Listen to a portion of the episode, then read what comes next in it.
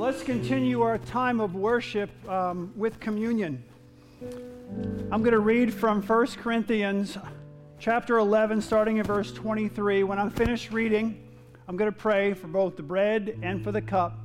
When I'm finished praying, uh, as the Holy Spirit leads you, you can get up from your seat. There's individual little containers back there with the bread and the cup. Take them back to your seat. You can come up here and pray. Whatever you feel led of the Lord to do, you don't have to wait for anybody else to take of the bread and take of the cup. So I'm going to read, then I'm going to pray. Um, after I'm done praying, allow the Spirit to lead you to get up and take uh, communion. In First Corinthians chapter eleven, verse twenty-three, it says this: "For I received from the Lord what I also passed on to you. The Lord Jesus, on the night he was betrayed, took bread. And when he had given thanks, he broke it and said, 'This is my body, which is for you. Do this in remembrance of me.' In the same way, after supper, he took the cup, saying, 'This cup is the new covenant in my blood. Do this whenever you drink it in remembrance of me. For whenever you eat this bread and drink this cup, you proclaim the Lord's death until he comes.'" Our gracious God and Heavenly Father, it is such a privilege to come before you and to remember the gift of your Son, Jesus Christ. It is through that gift that we can accomplish all that you've called us to accomplish, that we can become all that you've called us to become, that we can fulfill the desire of your heart for our lives. Father, we thank you for this bread, which symbolizes the body of Jesus, given for us on the cross, so that we could have a relationship with you, that we could have the strength to become more like our Lord and Savior, Jesus Christ, so that the power of the resurrection can flow through our veins.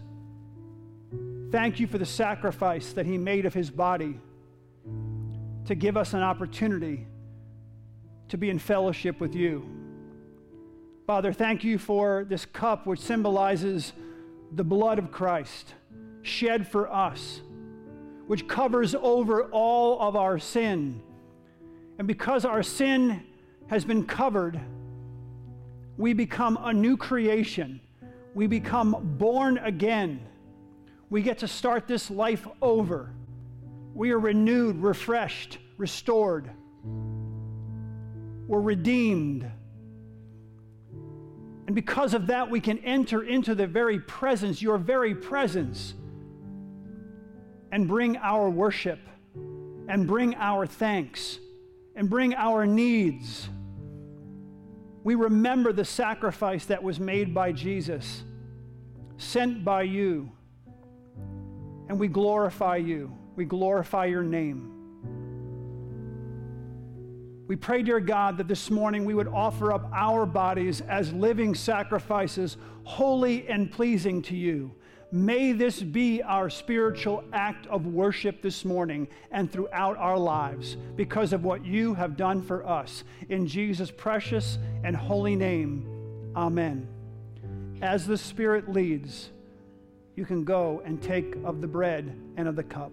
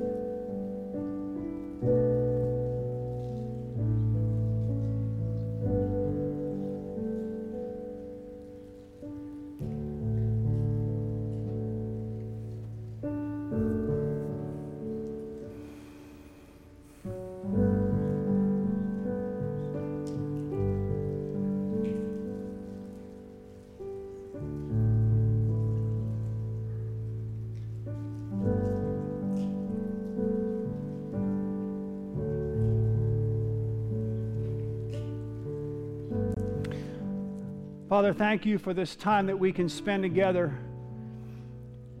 remembering the sacrifice that was made for, for each of us. Pray that we would live lives worthy of that sacrifice, and that you'd re- receive all the praise and all the glory for each of our lives. We pray these things in Jesus' precious and holy, holy and sacred name. Amen. So, we're going to be reading from Hebrews chapter. You say, why does he have a sword? I've noticed some of you, especially on this side, are falling asleep when I'm preaching, so I have a sword here to make, no, I'm just kidding. We're going to be pre- we're going to be looking at Hebrews chapter twelve, verses one through three. It says, therefore, since we have so great a cloud of witnesses surrounding us, let us also lay aside every encumbrance and the sin which so easily entangles us, and let us run with endurance the race that is set before us, fixing our eyes on Jesus, the author and perfecter of our faith, who for the joy set before him endured the cross, despising the shame, and has sat down at the right hand of the throne of God. For consider him who has endured such hostility by sinners against himself, so that you will not grow weary and lose heart. This morning we're kicking off a new series, Fix Our Eyes. It is, it is a, it's, it's like a series that we've never done before. It's different, because I'm going to be kind of shifting from the norm, if you will, how I normally kind of lay things out. I'm going to deviate from my normal challenge. I am used to telling you to pick up your sword with enthusiasm and passion, and grab your sword and let's charge the mountain, and we're going to take on the enemy and all, and, and that's the norm of our church. That's my personality. My personality is pick up your sword, let's go take that mountain. During this series, I'm going to ask you instead to lay down your sword and to fight the challenges, to take on the challenge that we're facing right now in a different way, from a different perspective. I want to read Exodus fourteen fourteen from three different versions. In Exodus fourteen fourteen in the N I V, it says, the Lord will fight for you. You need only to be still. In the N L T, we read, the Lord himself will fight for you. Just stay calm. And then in the E S V, it says, the Lord will fight for you. You only have to be silent. So you're, you're sensing a theme here, right?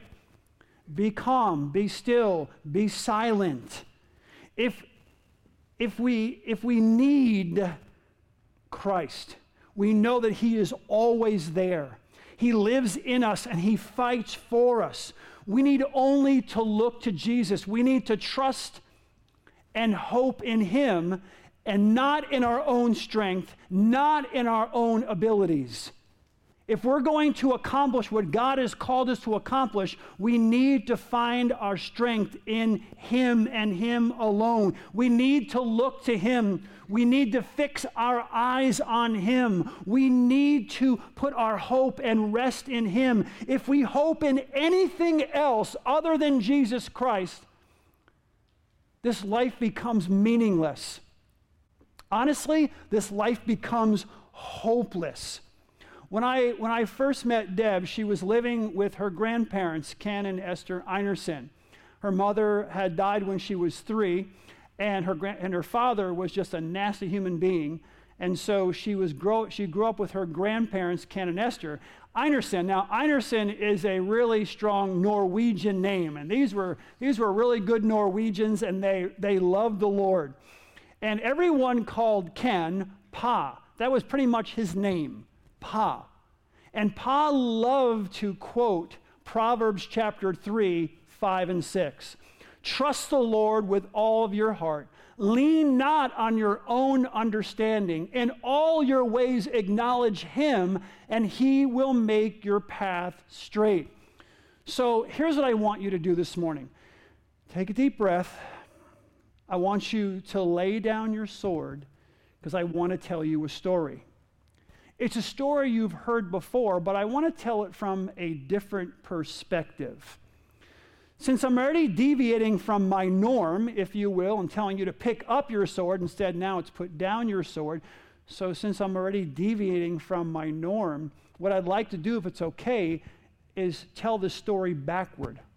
Start at the end. There was a young man whose name was Joseph. And in Genesis chapter fifty and verse twenty, Joseph says this, "You intended to harm me, but, but God intended it for good, to accomplish what is now being done, the saving of many lives. You intended to harm me, but God intended it for good." So this story is really all about God. All the characters, all the events that take place in Joseph's story are really about God.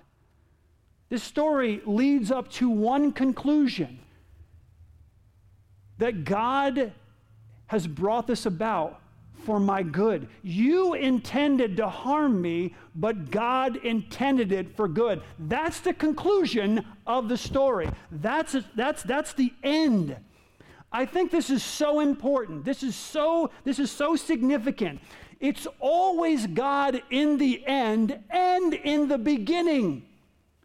We need to see our lives that way. We need to live our lives like Joseph lived his life. It is always God in the end, and it is always God in the beginning. In Psalm one thirty-nine, verse sixteen, it reminds us, "Your eyes saw my unformed body. All the days ordained for me were written in your book before one of them came to be." God is the beginning and the end of our story as well. God is the end. There is an end to each of our lives, and God is the end of our story.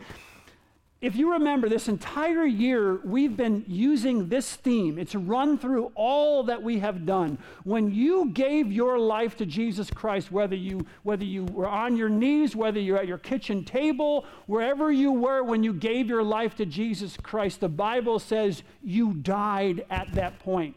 You died to self, and your life is now hidden with Christ in God. You died to self, and your life is now encompassed by Jesus Christ. Your life is now hidden with Christ in God. So, so with that as a backdrop, I want you, as we go through this sermon, as we go through this talk, I want you to put yourself in Joseph's place. Because this story is not just about Joseph. It's about our lives as well, and how God intervenes in our lives as well. We need to understand this if we're going to be able to put down our sword and fight the battles that we're now facing in a different way. So put yourself in Joseph's place. Joseph is seventeen years old, and he is the favored son of his father Israel. So let me read uh, in Genesis chapter thirty-seven. I'm going to read verses three and four. "Now Israel loved Joseph more than any of his other sons, because he had been born to him in his old age. And he made an ornate robe for him. When his brothers saw that their father loved him more than any of them, they hated him and could not speak a kind word to him." Now we know as parents that it's probably not the smartest thing in the world to favor one child over another. It's not, not only that, but to show it outwardly is probably not the smartest thing in the world either. It doesn't really lend itself to that, you know, that sibling love, if you will. So Joseph's father loved him most, gave him that ornate robe. He was just his favorite. Joseph is seventeen years old. You know, you're not the smartest person in the world when you're seventeen years old, and you make decisions that are probably not the best, but Joseph didn't do anything wrong. He wasn't doing anything wrong here to his brothers. His father, it was his father's choice. One of the things about Joseph is he was a dreamer. And so the next thing that happens in the story is that Joseph has this dream, and he comes to his brothers and he says, "I have a dream," right? "I have a dream, and I'd like to share my dream with you." And he tells his brothers in his dream, basically, that all of them end up bowing down to him. Now, if you already despise him because of the way your father's been treating him, this is not going to bring about the kind of brother, brotherly love that, that one would want. But Joseph, again, didn't do anything wrong. He was just sharing what God had given him. This dream was a prophetic dream. Joseph had prophetic dreams, and the dream was basically, at the end result, was going to be the salvation of his brothers. He was going to save his brothers' lives. That's what this dream was all about. His brothers, on the other hand, were spiritually and probably emotionally immature. They couldn't see that, so they just ended up hating Joseph all the more. Hearing that dream just, just set them off. Now, when we think with a temporal mindset, we believe that I, that we are the center of the universe and everything revolves around us. When we don't have that eternal perspective, we can't see how God is working in our lives through other people. What God is doing, that God is in control. Remember, I read the I read the, the end of the story in the very beginning. Everything that happens now leads up to that point that you meant this to harm me, but God meant it for good. God is in complete control of all things. You saw my unformed body before any of me, before I even came to be. And each day is ordained for me. God can take the worst of circumstances and make and bring the best out of it. God can bring beauty out of the ashes. Nothing in the universe can thwart the will of God. Joseph recognizes that in his life. Not sure what at what point he came to that conclusion, but he understood that. So his brothers were very self-centered in the way that they, they had a temporal mindset. The world, you know, the universe revolves around me. That was the mindset of his brothers. They couldn't see that God could be working through Joseph ultimately to impact their lives as well. We're all tied together here. And God uses other people in other circumstances and other situations to bring about his best for our lives. Sometimes they're not, it's not easy to go through, but God will use it to strengthen us. In July of two thousand seven, I was on vacation, and I was up in the Adirondacks in New York at Camp of the Woods, and I had the privilege of hearing Ravi Zacharias speak. And in this sermon, he said this. It didn't, it's not in any book. He just said it, and I wrote it down in my Bible. You will never know your call until you become a person of prayer and humility, and you're open to the instruction of the godly even when it's difficult to hear. You're never going to understand your purpose in life, to be honest with you. You're never going to fulfill what God has for you if you're not a person of prayer and you are not humble, and you're not willing to listen to the counsel of the godly, even if it's difficult to hear. His brothers were blinded. They were deaf to what Joseph's gifts were and how Joseph may have influenced or impacted their lives. They could only see, they were only bitter and angry and frustrated about their lives. Everything to them was not fair. This is not fair. He's not the firstborn. He should not have this position. That's all they could see was the temporal. So his brothers at one point are out, they're grazing their sheep, and they see they see Joseph coming from a distance. His father sends them out, and, and they're thinking to themselves, here comes, they say, here comes that dreamer. And by the, he's, he's just, they could just see a little, here he comes. And while he's coming, they come up with this scheme. Listen, let's just kill this guy and get it over with. I'm so sick and tired of his dreams, so sick and tired of him, how dad treats him. Let's just kill him and then say a wild animal tore him all to pieces. We'll bring back the robes all bloody, and that'll be the end of it. He'll be sad, but we'll be happy because he'll be gone. That was their plan. Reuben, one of the brothers, says, wait, guys, um, let, let's not do that, okay? He's our brother. Let's just throw him in the cistern, okay? Cistern is like a place where you, you, you hold the water, but this was dry. It was a pit. Let's just throw him in the pit and not do that to him and, you know, just let him die there. And so they end up getting him, and that's their plan. They throw him into the cistern, into the pit. Reuben's goal, though, his plan is to then come back when they're not there, rescue him, and bring him back to his father. Reuben goes away. While Reuben's away, his brothers say, hey, let's not kill him. That'd be a waste, okay? Let's sell him into slavery. So while Reuben's gone, they end up selling Joseph into slavery. Now, here's what I want you to do. I want you to, I want you to, to think. I want you to feel what Joseph may have been feeling. Because here we have this young man who is literally in the pit of despair. Put yourself in Joseph's place. Everyone close your eyes. Try, try as much as you can to feel what he's feeling. Every one of you have gone through this in one way or another. You've experienced something like this. Joseph is in the pit of despair. Have you ever been there?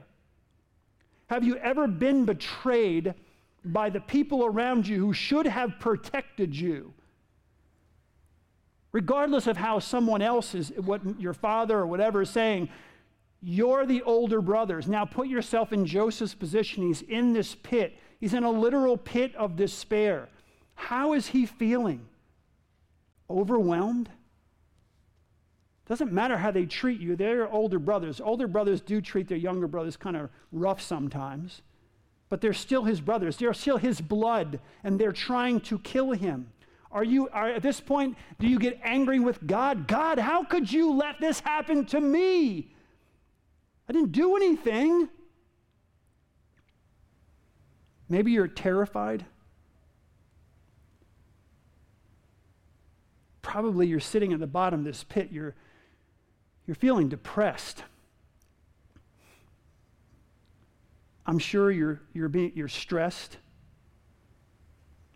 Probably going to die down here in this pit. Even if I don't die, I got to live with the reality that my brothers hate me and want to kill me. You're feeling anxious. And I think we could all relate to this, but I think what you're really feeling is abandon. You're feeling alone.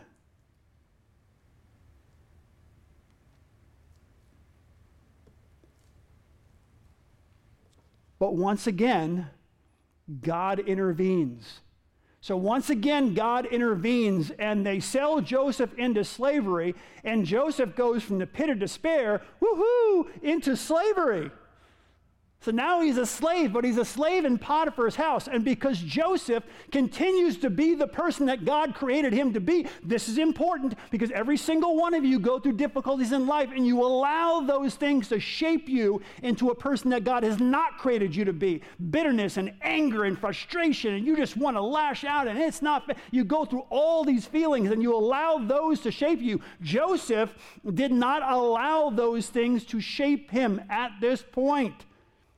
So he goes into Potiphar's house, and he and he continues to, to use the gifts that God has given him and the character of the man that he was. Joseph goes in there, and Potiphar's like, oh boy, I have just made out like a bandit on this one. This guy's amazing. And, and Potiphar says to Joseph, I'm going to put you in charge of my entire household. You are second in command of my entire house. The only thing that you're not in charge of is my wife. You have everything else, but not my wife. Joseph's like, no problem there. This is great. I'm in this situation now. This is, can't get any better than this for the situation I'm in. And so he goes about his business, but Potiphar's wife looks at Joseph and says, hmm, seventeen, eighteen years old maybe at this point, um, young, handsome, he's a slave, I'm in charge kind of deal. And she says, hey, what? You, you, you come over here in my bedroom. We'll, I, I need you for something. Joseph knows exactly what's going on. She tries to seduce him, and Joseph's like, no, no, no, no, no, no. And she keeps on doing it, and jo- Joseph rejects her. No, he says, your husband has put me in charge of everything. You're his wife. I, I have no rights to you. And so Joseph does the right thing. He makes the right choice. You've been there. You, you're doing the right thing, and he pays a heavy price. He rejects her. She then runs back to Potiphar and says, this slave that you bought tried to seduce me. He tried to rape me. He tried to do, you know, he wanted me. And, and all of a sudden, of course, Potiphar believes his wife. Joseph then gets thrown in jail. He's in prison. So now Joseph's in prison. Now again, how do you think he feels? Put yourself in his place. You did the right thing. You were honoring God with your choice. That should get you something better than prison. Joseph is now in prison because Potiphar's wife has lied. You ever hear the phrase, phrase, no good deed goes left unpunished? Right? You said it before. No good deed goes left unpunished. You do the right thing. You try to, you try to help someone out. You invest, you gave money, you gave resources, you gave a car, you helped, you came around, and this person that you put all this energy and effort into turned on you, blamed you for something, accused you of something. I have found in life, it's people get upset not that you haven't given them something, but that you haven't given them enough. And enough is whenever you say, well, don't you think you should do this on your own? I've helped, and now you're you should launch out or whatever. Oh, no. That. And so no good deed goes left unpunished, right? Now, now if you're Joseph, how, how do you feel? Really angry? Let's be honest. Most people are angry at this point. They are bitter, they're vengeful, they're hateful, and or, or honestly, they feel deflated. It's like, I didn't do anything that threw me in a pit.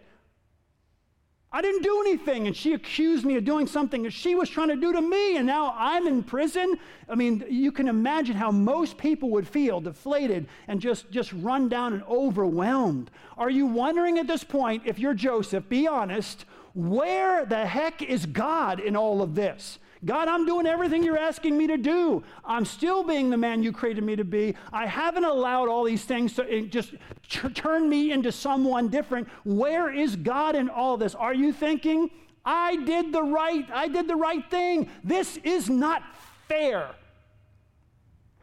I, I, this is just unjust. This is not fair. Or, or why me, God? Why me? Why me? I didn't do. What? I, why are you doing? Why are you doing this to me, God? I don't deserve this. What have I done that was so horrible in my life? That's what you're saying to God, that I would deserve this. If you're younger, or everyone, I have something to tell you that is going to blow your mind. It's a truth that is just, rea- it's a reality that it just is what it is. Ready? Here it comes. Life is not fair. Hear, hear what I'm saying. You think, oh, that's really dumb. Listen to me, because you're, you could ruin your life. Your life can be ruined over this, okay? The country's being ruined over this. Life is not fair. Life is much of the time unjust, and it will never change. So the only question you have to ask yourself, if you're listening to my voice, you're right here in the room, now what? Life is not fair. Much of the time it is not just. Now what? Joseph had to ask that question of himself. Now what? He's in prison. He didn't do anything. Have you ever been accused, okay, of doing something you didn't do and get in trouble for it? For a lot of people, that just sets them off. You accuse some people. I'm kind of one of those people. But if you accuse someone of doing something they didn't do, they get all upset. They, get, they really get worked up over. Some people are like, I didn't do. I don't really care what you think. Other people, they care, and it's not right. It's just, it's unjust. When I was in junior high, I was sitting in class minding my own business, and I was being a student. I was working on something, probably doodling something, and and all of a sudden, a friend of mine takes a spitball, and the teacher's writing on the board, and he throws it against the blackboard. It sticks right on the blackboard, right next to his head. The teacher turns around, and he's like, Greer! And I'm like, Greer? How do you come up with Greer? I was just sitting here doing nothing. I, I was just, I was doing the assignment. You know, I said, I didn't do it. He goes, yeah, likely story. I said, no, I did not do it. He said, well, then who did it? And I'm like, you're in jun- you're in junior high. You don't tell on your friends. You just take it like a, a kid. You know what I mean? So I, I said, I don't know. It, it, I, I was, I was, my head was down. I was taking notes. You're brilliant. And I was just taking notes from what you were saying. He said, detention. I said, detention? I didn't throw the spitball. Detention. I don't want to hear another word. I'm like, class is over. I walk up to the guy, as sincere as I, and I was cuter back then, and I walked up and I had these big eyes and I said, listen, Mister Whoever, I didn't throw the spitball. And he looked at me and said, you know, have you ever done something that you didn't get caught for? And I said, well, yeah. He goes, this is why you're going to detention. I said, how is that fair? You, you can't give me detention for something. He said, life isn't fair. Life isn't fair. Uh, we need to realize, okay, we need to understand. Let me, let, me, let me back up a little bit to this one. Have you ever had someone take something from you that was really, really important? This, it was wrong, man. I'm, I'm saying it was wrong. Someone wrongly took something from you, and I, you, you can get as deep as you want on this one because I can come up with a lot of things. Someone took something from you that did not belong to them, and it was completely unfair. Maybe someone took credit for your work when you were at the office. You did most of the project. They come in late, okay? They swoop in when it's almost at the end. They then take credit for the project. They get the bonus or they get the promotion, and you get stiffed. May, maybe someone wrote, rewrote, rewrote the history of an event and left you out of the details. Man, this is all just wrong stuff. How do you feel? How do you feel? Joseph is thrown into prison for something he did not do. It is unfair, okay? What happened to Joseph is completely unfair. It is unjust. But here's the thing. God's not finished yet. God is not finished yet. Remember, God gave Joseph some really amazing gifts. He was able to interpret dreams. So while he's in prison, there's a cupbearer and a baker, and he he interprets the dream of the cupbearer and the baker, and it works out really good for the cupbearer. So the cupbearer gets out of prison. And ultimately, Joseph using continue. He's not like, oh, I'm not gonna, you know, I'm not, I'm not. Every time I interpret a dream or whatever, I'm not, I'm just not gonna do it anymore. I'm not gonna use my gifts and talents and abilities. I'm not gonna do it anymore. Joseph doesn't do that. He continues to use the gifts and talents and abilities that God has given him. He continues to be the man that God created him to be. He doesn't let the circumstances of life twist him and shape into someone he was not created to be. So he uses the gifts. He interprets a dream, the cupbearer gets out of prison, and ultimately, that's what allows Joseph to get out of prison, but not before the cupbearer forgets about Joseph, and he lingers and rots in prison a little longer.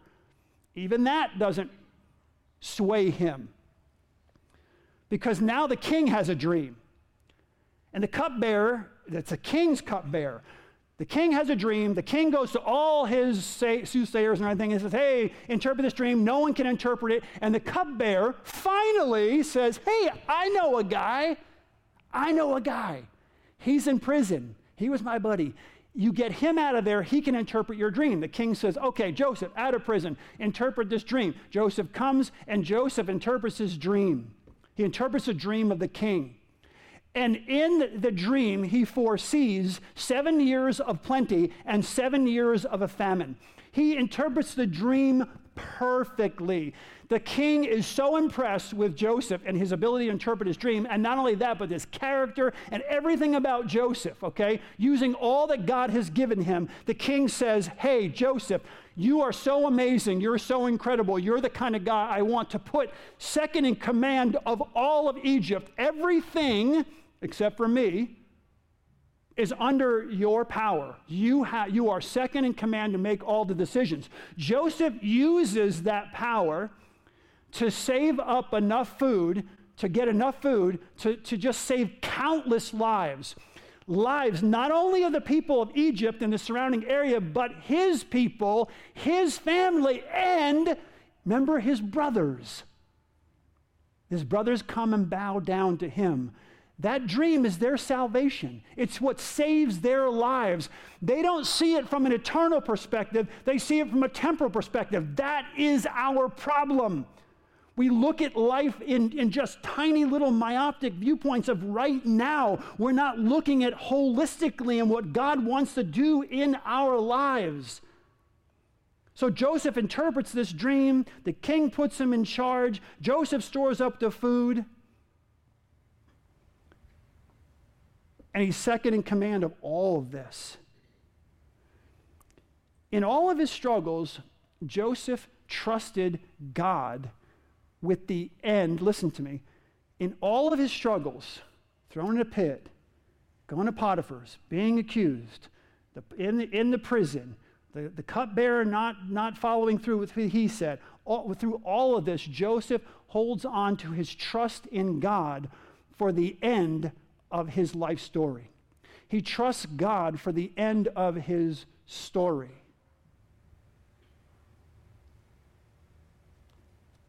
He holds on to his God to the very, very end. I like to, I kind of like to think that Joseph was able to live life backward. I talk to you guys about this all the time. Project your life at the end. Who do you want to be? What, how, how do you want your life? I, I'll really very, very quickly.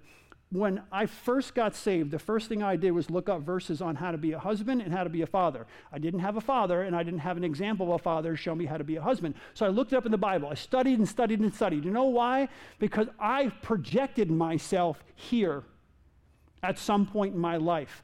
I was going to be Pops. I was going to be what I never had: grandfather who was the kind of person you want investing in your life, father who was just absent, not there.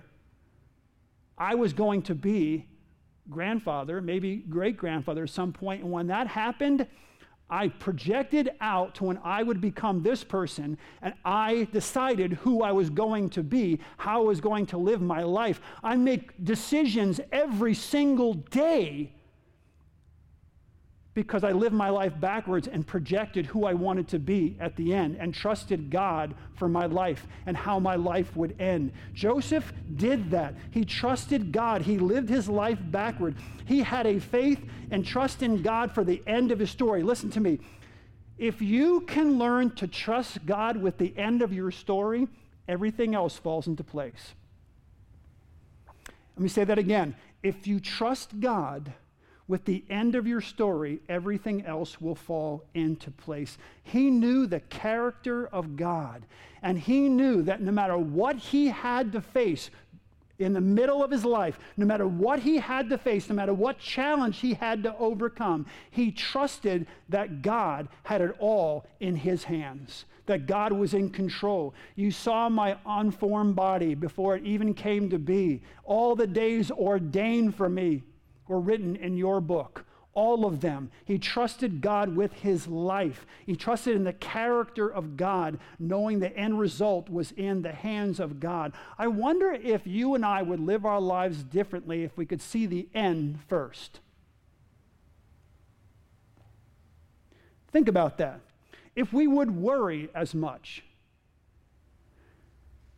if we would stress as much, if we would be as anxious as we are, if we would fear as much, if we could just get just a momentary glimpse of eternity, if we could just see things from an eternal perspective, if we just saw the end for a moment, would it change how we live our lives now? We need to realize that if we live our lives every single moment in the presence of God, that our life has purpose, our life has meaning, our life is significant. Whether we live for forty more years or four more days, if I have four more days left, I will have fulfilled everything that God has called me to fulfill in my life.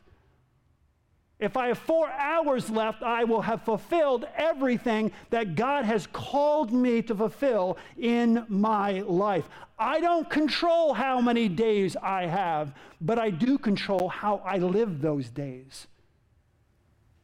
and I try with all of my heart, regardless of the circumstances, personal or otherwise, I try with all of my heart to live with an eternal perspective. Joseph, Joseph was a part of an amazing story. We read it knowing the end result of the story. We read all the stories in the Bible, right? If you read your Bible, you read all the stories, and you read all the way through, and you get to the end, and you know, and sometimes you heard the story before, before you read it, so you know the end's coming. I don't know about you, but if, if I'm watching a football game, and I know the end, some of you don't like to know the final score. I do sometimes because I don't want to go through the stress, right? So I'm like, oh, they win thirty to twenty-nine. I'm like, this is going to be a great game. Watch the whole game. We're excited. If you know the end of the story, it's it's less stressful. I'm going to tell you the end of the story. God wins. God wins. This next election, God's in charge. Whoever gets to, to, to put on the Supreme Court, God's in charge. And at the end, there's nothing that any politician or any culture or anything can do to thwart the will of God. Nothing. God wins. That's the end of the story. I think where we struggle, where you and I struggle, is when we're in the middle of the story, when we're in the middle of our own God story, and we're not sure how the, the end, we're not sure what the end's going to be. That's where we struggle. We're right now, I don't care how old you are, you're in the kind of middle of your story, and you don't know how this story is going to end, and so we get overwhelmed. We're in the middle of the story. We don't know how the story is going to end. And for many of you, you're thinking to yourself right now, listen, Pastor, it is not looking too good. I'm in the pit of despair. I feel like a slave. I feel like I'm in, someone else is in control of my life. Imagine Joseph gets pulled out of the pit, thrown in a cage, taken there and dumped in Potiphar's house. Even while he's second in command of Egypt, he's still not in control of his own life.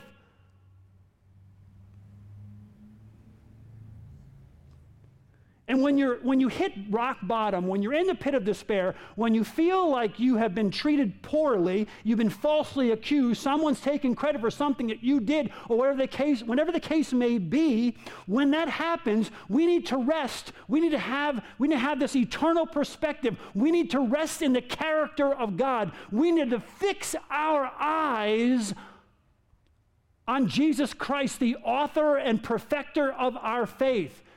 We need to have that eternal perspective. We need to believe with all of our heart that all things, all things, not just good things, all things, even the bad things, even the things that people have done to you, God didn't do them to you, someone else and their sin did something to you, but all things work together for the good of those who love God and have been called according to his purpose. All things. We need to realize that our lives, our, our lives, our, our whole lives will work out for the good. We have purpose. We have meaning. We have significance. Even, my friends, even if we can't see it, even if we can't see it, we need to believe that all things work together for good. Even when we're in the middle and we can't see it. We like to know the end, but I'm trying to tell you what the end is. This world is desperate to overcome the, the this isn't fair, and this isn't right, and this isn't just, and they're they're running themselves into the ground, trying to control it all. If I could just get this person, this person, if I just do that, if we just do this, if we just do that, and everybody, somebody else is thinking the total opposite. If I just do that, I'll stop them from doing this, and, and they we manipulate the whole world. At the end of the day, God is in control. And things will change. You know when it'll change? When Jesus comes back and we have a new heaven and new earth. Things will completely, drastically change. In his book, The Grand Weaver, that I asked you to, to buy, Ravi Zacharias writes this, "We always like to know how the story ends, don't we? Otherwise, we feel cheated. Does a sudden disappointment or unexpected event shatter everything else we believe?" And further on the chapter, he says this, "If we were to judge by much of what we see and hear, we would honestly find it difficult to keep ourselves from becoming cynical about life. More and more, when something terrible happens, we declare, that's life. That's life. As though disappointment and heartache declare the sum total of this existence. We miss the roses and see only the thorns. Listen, my friends, if we're going to get to the place where we can see the roses, it will not come through our own strength, our own abilities. It will not come through our own strength and our own abilities, our own effort. So here's what I'm asking you to do over the next few weeks. I don't want you to pick up a sword. I want you to put down your sword. I want you to stop believing the lie that you can control the future. I want you to stop doing and doing. If we just do this and we just do this and we just do this. Not, not I, didn't say, I didn't say stop being a Christian. I didn't say stop living out the Word of God in your life. I'm saying stop, stop doing, doing, doing, and start being. Start just, let's just take this time to be in the presence of God. Let's trust God. Let's trust God's grace. Let's rest in His promises. In Matthew eleven twenty-eight, Jesus says, "Come to me, all, all who labor and are heavy laden, and I will give you rest." Let's bow our heads together. Father, we pray that you would give us the strength to lay down our sword, that you would give us the strength to believe, to understand the reality that we are not in control of the future, that you would give us the strength to rest in your promises, that you would give us the strength to trust in your grace. God, I pray this series would allow us to be still and to know that you are God. Give us the strength to trust you. And Lord God, give us the strength to give you the praise and you the glory and to thank you in advance for what we know you're going to do in our lives. Father God, you are, you are the end of our story. You are the middle of our story, and you are the beginning of our story. May we live the way Joseph lived his life, as a type of Christ, being willing to sacrifice, put you first, humble himself, be a man of prayer, not allowing this world to change him based upon the circumstances of his life, but changing the world through who you've created him to be. We pray that for our own lives as well. We pray all these things in Jesus' precious and holy name. Amen. I love you guys and have a great, great week.